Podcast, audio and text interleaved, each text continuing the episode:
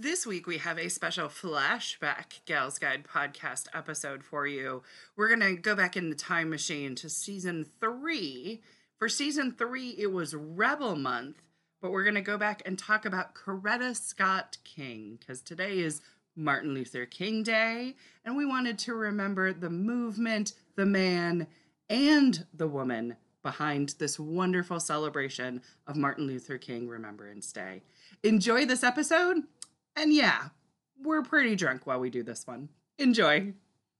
Welcome to the Gals Guide to the Galaxy podcast, where a group of gals gather for you one cool thing around our topic of the month.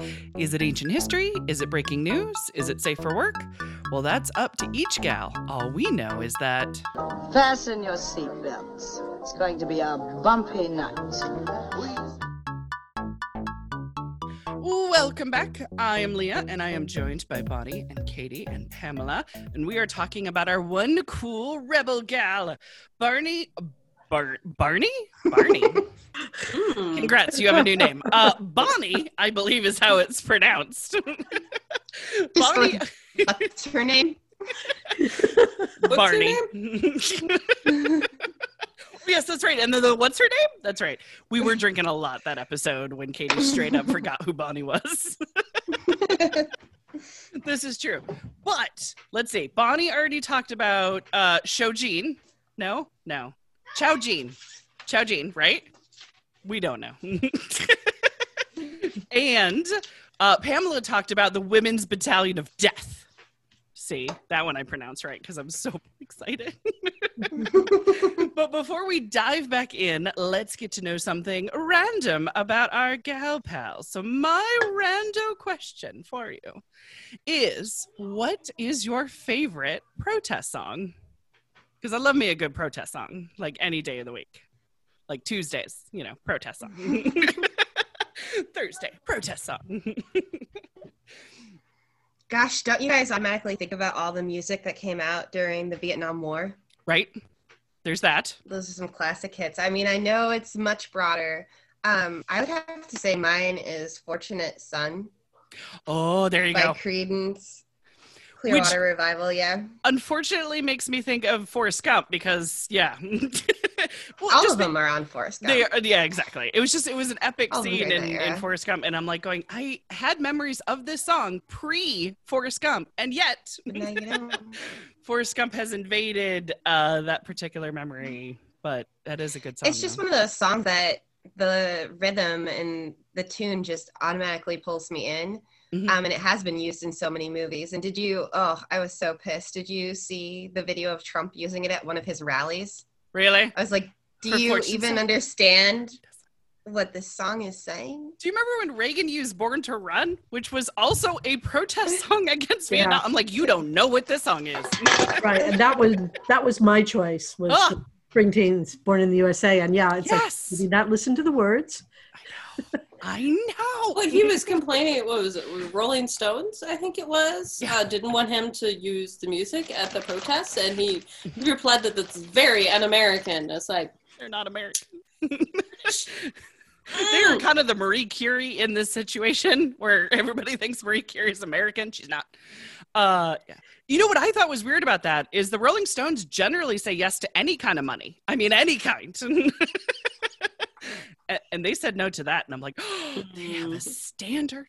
yes how low can you go I know, right? that was the line. We found it. Mhm. so, Pamela, was yours Born in the USA?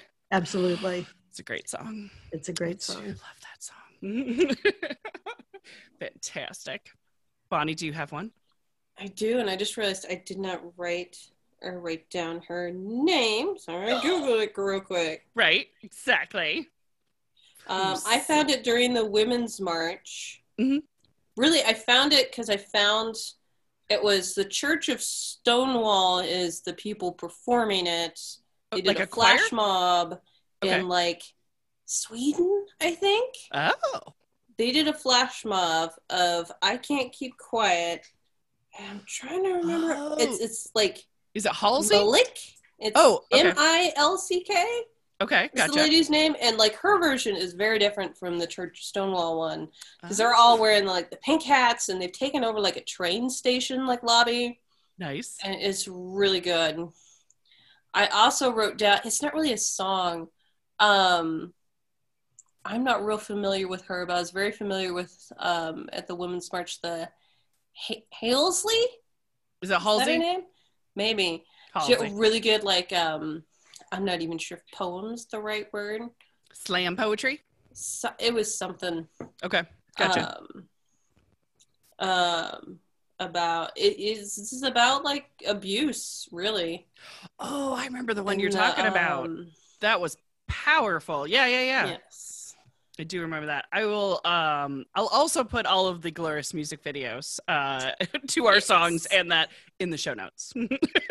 this is when show notes work really really well when we're talking Mhm. about either like, you know, music or movie clips or something like that. It's kind of like this is what we're talking about just in case. uh you haven't seen it, but yes. No, that is very true. I like that one. Um Mine is uh, "The Revolution Will Not Be Televised" by Gil Scott Heron. I actually I wrote a quick article about that song on the Gals Guide blog because I'm so obsessed with that song. um, it's a great song. It is very much spoken poetry, really, to a backbeat. Um, and it was published in uh, 1971, so it was very much about the civil rights era um, and about the revolution will not be televised. You cannot watch it on, and it talks about all advertising and the media and how it's important to get out there and do the revolution, not just watch the revolution. And I kind of freaked out when it was in the trailer for Black Panther because not many people knew a song. and so when I heard it in Black Panther, I'm like, people are going to know this song. And then it was barely in the movie, but that's okay because it was in the trailer and I was really excited. So I wrote an article. But my gal, it kind of ties in because it actually has a lot to do with civil rights because weirdly, somehow, because we taped this early, it feels weird. Um, so we're taping this early, but this episode is releasing on January 18th, 2021. You know, if we make it that far. Uh, but it is Martin Luther King Jr. Day. so it ties into civil rights. And I thought I would start with this loaded question for y'all. Um, has anybody ever thought about why Martin Luther King Jr. has a national holiday? Because I mean, the post office isn't closed for like Betsy Ross or Susan B or Elvis or anything. Has anybody Hmm. given a, a given it a ponder of why? Because there's only like it's like George Washington had one for a while. It's very few people actually get a national uh, federal holiday where you don't have to go to work with uh, some companies, or at least you get you know paid time off, sort of thing. Um, Is it because somebody passionate fought for the day to happen? You know right where I'm heading. Good job, Katie. Gold star on your forehead. Yes, it's because of my gal, Coretta Scott King. uh, she fought for 15 years for the campaign to get uh, a national federal holiday to honor uh, Martin Luther King Jr. So uh, today I'm going to tell you about Coretta because she was not just a sideline participant. And I think a lot of people don't know how active she was um, and also how educated she was. She was very much an active rebel for peace, and she's not always seen in the media necessarily in that way. Um, she was involved with civil rights before she met Martin. She was there at the marches holding Martin's hand through most of them. She also continued the fight uh, for freedom past his death as well. Um, so, a little kind of overview on Coretta because she had a very um, uh, a very long life and also a very active life. She was one of the most influential leaders of her time. Um, she embraced nonviolent practice. She learned that from the close friends of Mahatma Gandhi. Like, I'm just saying. like, he, Mahatma Gandhi at that point was no longer with us, and she learned from the close comrades um, of him. Coretta was also in the media mostly for uh, her civil rights work, but she spoke out on behalf of the rights of women, children, the LGBTQ community, uh, the poor. She was a voice for radical justice, for economic justice, for environmental justice, and for nuclear disarmament. So she had like a lot of causes that she was adding her voice to and adding her presence to. Um, and how she got there, because um, I'm always like, what what was the what was the seed? What was the inspiration? What was the spark to try to do? You know, John uh, John Lewis always called it good trouble. You know, what's the spark to good trouble? so when Coretta was little, her father owned a lumber mill that was burned down because he refused to sell it to a white male logger. Right? Yeah, so you burn it all down. Uh, Coretta's father was very influential in their town. Uh, he was the first black man to own a vehicle in their town. Uh, before being a businessman, he was a police officer in Alabama in their town. Uh, Coretta saw her father achieve great heights only to struggle because of the color of his skin. It was like that was the only thing that was holding him back or taking away um, what he had struggled to get in the first place. Um, now, Coretta herself was a very gifted singer. She went to Antioch College in Yellow Springs, Ohio. She studied music and was working to get her teaching certificate. Uh, she was not allowed, however, to student teach in Yellow Springs Public School. Why? Because she was a black woman. So, in order to be able to be a teacher, you need this thing called a teaching certificate, and they weren't letting her because of the color of her skin. So, she didn't see that as fair. and so she joined groups like the local NAACP, the race relations race relations on the college campus, and the Civil Liberties Union. Um, her quest for justice and equality continued when she got a scholarship. She went to the New England Conservatory in Boston for music, and that's actually where she met Martin was in Boston. Um, when Martin asked to marry her, she really saw before her two choices. One was a career in music, which is where she was heading, which is what her gifts were, what her talent was, and how she saw she was going to support herself. But then the other one was the civil rights movement and going with Martin. And she chose martin and the movement. That's what she chose. Uh, she said in her book quote what most did not understand was that it was not only that i was not only married to the man that i loved but i was also married to the movement that i loved. So very much in accepting his proposal of marriage and choosing martin was very much going yeah let's just come some good trouble. You know what I mean? let's start a revolution. So, uh, Coretta and Martin would move to Alabama. They would have four children together. Um, she very much had to balance mothering and also her work in the movement. It was very much a balance. Uh, she still was speaking at church groups, she was speaking at college groups, at peace groups. Girl was everywhere. She did also use those singing talents. they finally came in handy. Um, she sang at freedom concerts that they had that raised money for the Southern Christian Leadership Conference. So that was kind of nice. And I'm like going, oh, her singing really did help. She also later had a friendship with um, with Stevie Wonder, and Stevie Wonder sang a nice little song called "Happy Birthday" to uh, Martin Luther King Jr. and uh, raised some more money. so she knew that singing would really, really help get people excited and involved and donate as well. Um, but Coretta always kept learning. That was the one thing really from my research. I just saw her just a sponge, just always wanting to learn more and more. Um, she traveled with Martin to Guyana to actually see the firsthand transfer of power. They had recently uh, went through an all-out battle and established their independence, and so Coretta went. Coretta was also there in India, learning from Gandhi's close cohorts about nonviolence. She wanted to learn herself. Um, she was there in Oslo when uh, Martin got the Nobel Peace Prize. She was right there. Um, she also went to Geneva to serve on the Women's Strike for Peace as a delegate to the 17 uh, National Disarmament Conference. So that's where her nuclear disarmament um, uh, kind of um, activism came into play. So she was one of the delegates.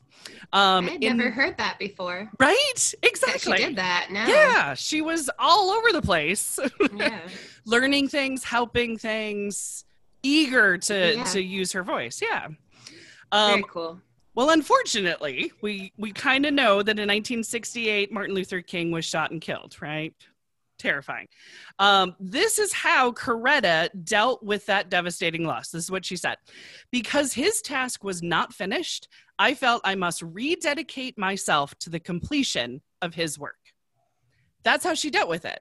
She turned all of that sadness and trauma and fear into, oh no, we just got to get it done now. and it was amazing. So she opened the King Center um, in Atlanta, Georgia, which, if you have not gone, I highly recommend when it's not COVID times. when the world is normal again to totally go. Um, the King Center is a national historic park. It includes educational programs, um, Martin's birth home, and a living memorial that actually um, houses both of them, Martin and Coretta. Over 1 million people in non COVID times visit there a year. so definitely go visit. She also started the Coretta Scott King Book Award. Have you ever seen that little? It's like a little triangle that's on books, a lot of times young adult books. Um, but it's an award that she established 51 years ago. Um, and it was for outstanding African American authors and illustrators for books for children and young adults that demonstrate the appreciation of African American culture and universal human values. So uh, we have a couple of books at the Gals Guide Library that have the Coretta Scott King uh, Book Award. One of them is The Hate You Give by uh, Angie Thomas. So I wanted to give that one a wonderful shout out because it was one of the more recent ones that got one. And I'm like, hey, we have this book. Sorry, I get very excited when we have a book. But from Martin's death in 1968 to 1983, Coretta worked with many people to campaign for this federal holiday. Uh, the bill that became finally the law of the land was bought was brought to the president by Indiana Representative Katie Hall. Did you guys know that it was brought? We're Indiana people, and we didn't know, right? Mhm. No, we didn't know. She's No. also the first African American woman to represent Indiana, by the way.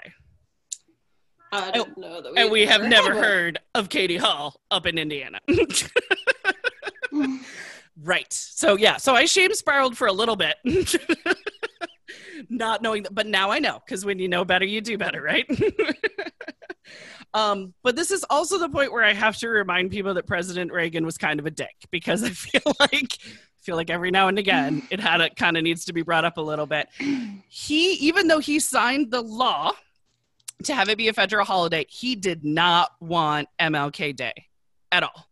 Um, uh, he didn't want to get people to be too excited. Now, this is Walter Isaacson wrote this in a Time magazine article, and a quote Faced with the inevitable congressional passage of the bill to make MLK's birthday a national holiday, Reagan swallowed his long standing objections that this would open the door to many other groups seeking similar holidays and decided that he would just support the measure.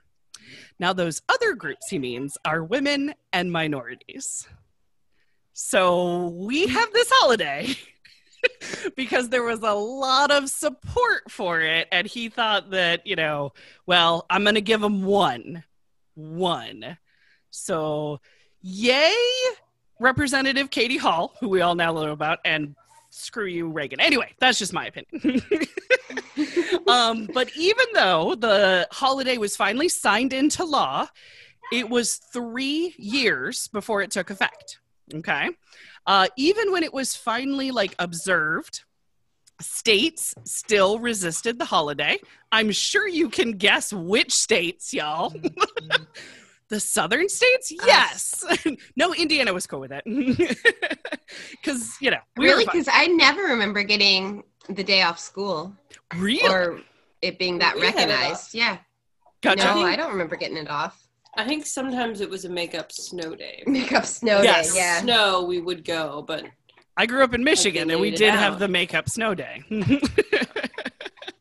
Pamela, do you remember celebrating it Um, before I, 2000? I, in, in 1983, I was in my third year of graduate school. Right, there you go. we didn't get days off for Right. that kind of thing. right. Um, and since I grew up in the Ozarks, we also didn't have makeup snow days. right there you go.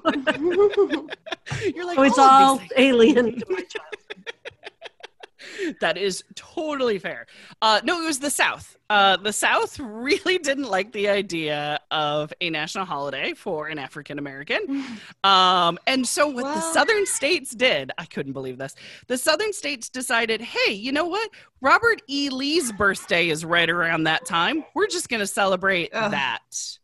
So the paid holiday, they went, sure, paid holiday, post office closed, bank closed, that's cool, but we're calling it Robert E. Lee Day. Yeah. Ah. um, so the law was established and started to be observed in 1986, right? What year do you think it was that finally all 50 states were on board that had like, you know, an option of a paid day off and things like that? So between 86 and now, 2004, 2012. 2012. you guys are so. I was Pamela, you got to guess? possibly never, but um, right? You're like, and still today. no, actually, 2000. So fine, it's better than than you all worried about. Yes. But not until 2000 did all 50 states observe the the holiday. Apparently, Arizona was last, and only because they threatened to take some NFL money away. Uh huh. we still have a ways to go. um, so, also in my research, I asked the silly question to myself um, if any other countries celebrate Martin Luther King Jr. Day. Because, yeah, it's, you know, here an American holiday. Uh, he was an American citizen, but believe it or not, Canada, Israel, Japan, and the Netherlands actually recognize the day, even though it's not a paid day off from school or work, but they usually do some kind of celebration and honoring, which I thought was pretty cool, right? Yeah. so yes so uh there's a lot more i will say on coretta so she's a fascinating woman and i really don't feel like i've given her like enough credit in this little short bit um but her participation in the the movement the the crap that she kind of put up with with being in the movement um and also kind of being sidelined to history um we'll also say mlk was not a saint okay? He did have some uh, marriage vows sketchiness. So you know just one of the things well i'll call it as it is. Um plus coretta also had to deal with actual violence at their home. Their you know their front porch was bombed at one point. Um, so coretta was a force of nature. She was right there. She was definitely a rebel in her own time and in her own way. She is a different kind of rebel. And so i thought with the holiday it was like a this it was a convergence. That's what it is. It was like a convergence of saturn and jupiter. And it was like the podcast gets released on mlk day. And i'm like but what about coretta see what surprised you most Mm, I didn't know she was so political. I mean, Gotcha. honestly, I think I just, you know, this history I've been taught didn't feature her as anything but MLK's wife. right yeah the arm candy for lack And of a better word like and then the wife was there oh, and then Yeah, the protector of the legacy. But but of course like knowing she was she was um, active and interested in civil rights before she even met him. Yeah. It's awesome. exactly Yeah. I was actually surprised by the music piece of it, oh gotcha particularly since uh, music was such a clear part of the civil rights movement. Yeah, you reminded me I need to go down the little wormhole of looking up because I remember that little tidbit thing about like the FBI like bugging them and yeah told her about her husband's affairs and stuff. I remember being like, I need to look back and see how she thought about that.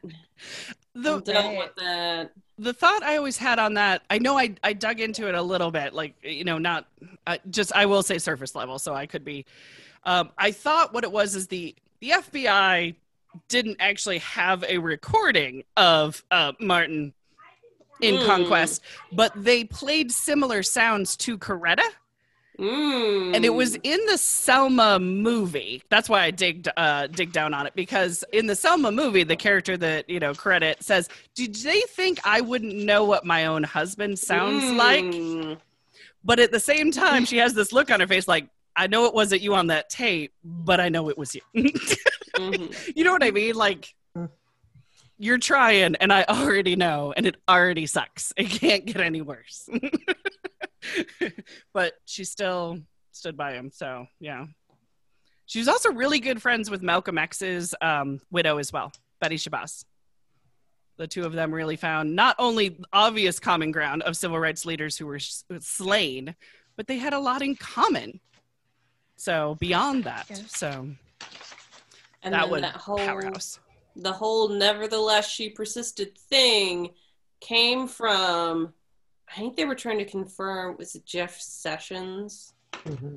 Oh yeah, yeah. Somebody and Coretta had written a letter right like 20 years ago or something, like really long time ago, basically talking about this dude's a racist mm-hmm. and not qualified for any job ever. And so they had already read it it had already been in the congressional record, and then mm-hmm. Elizabeth Warren's just trying to reread it. Right. And told to shut up. but nevertheless, mm-hmm. what was it? She was warned. She was. She was uh, uh, warned, given an explanation, and nevertheless right. she persisted. Right exactly. Yeah, but she was reading a uh, a letter from Coretta Scott King. That wraps it up for us this week. Join us next week as our next gal pal shares her one cool rebel gal as the Gals Guide podcast continues. Thanks for listening. For show notes, links, and images from this week's show, visit galsguide.org. Want exclusive stuff like deleted bits and major bloopers? Become a Gals Guide patron today. Thanks for listening.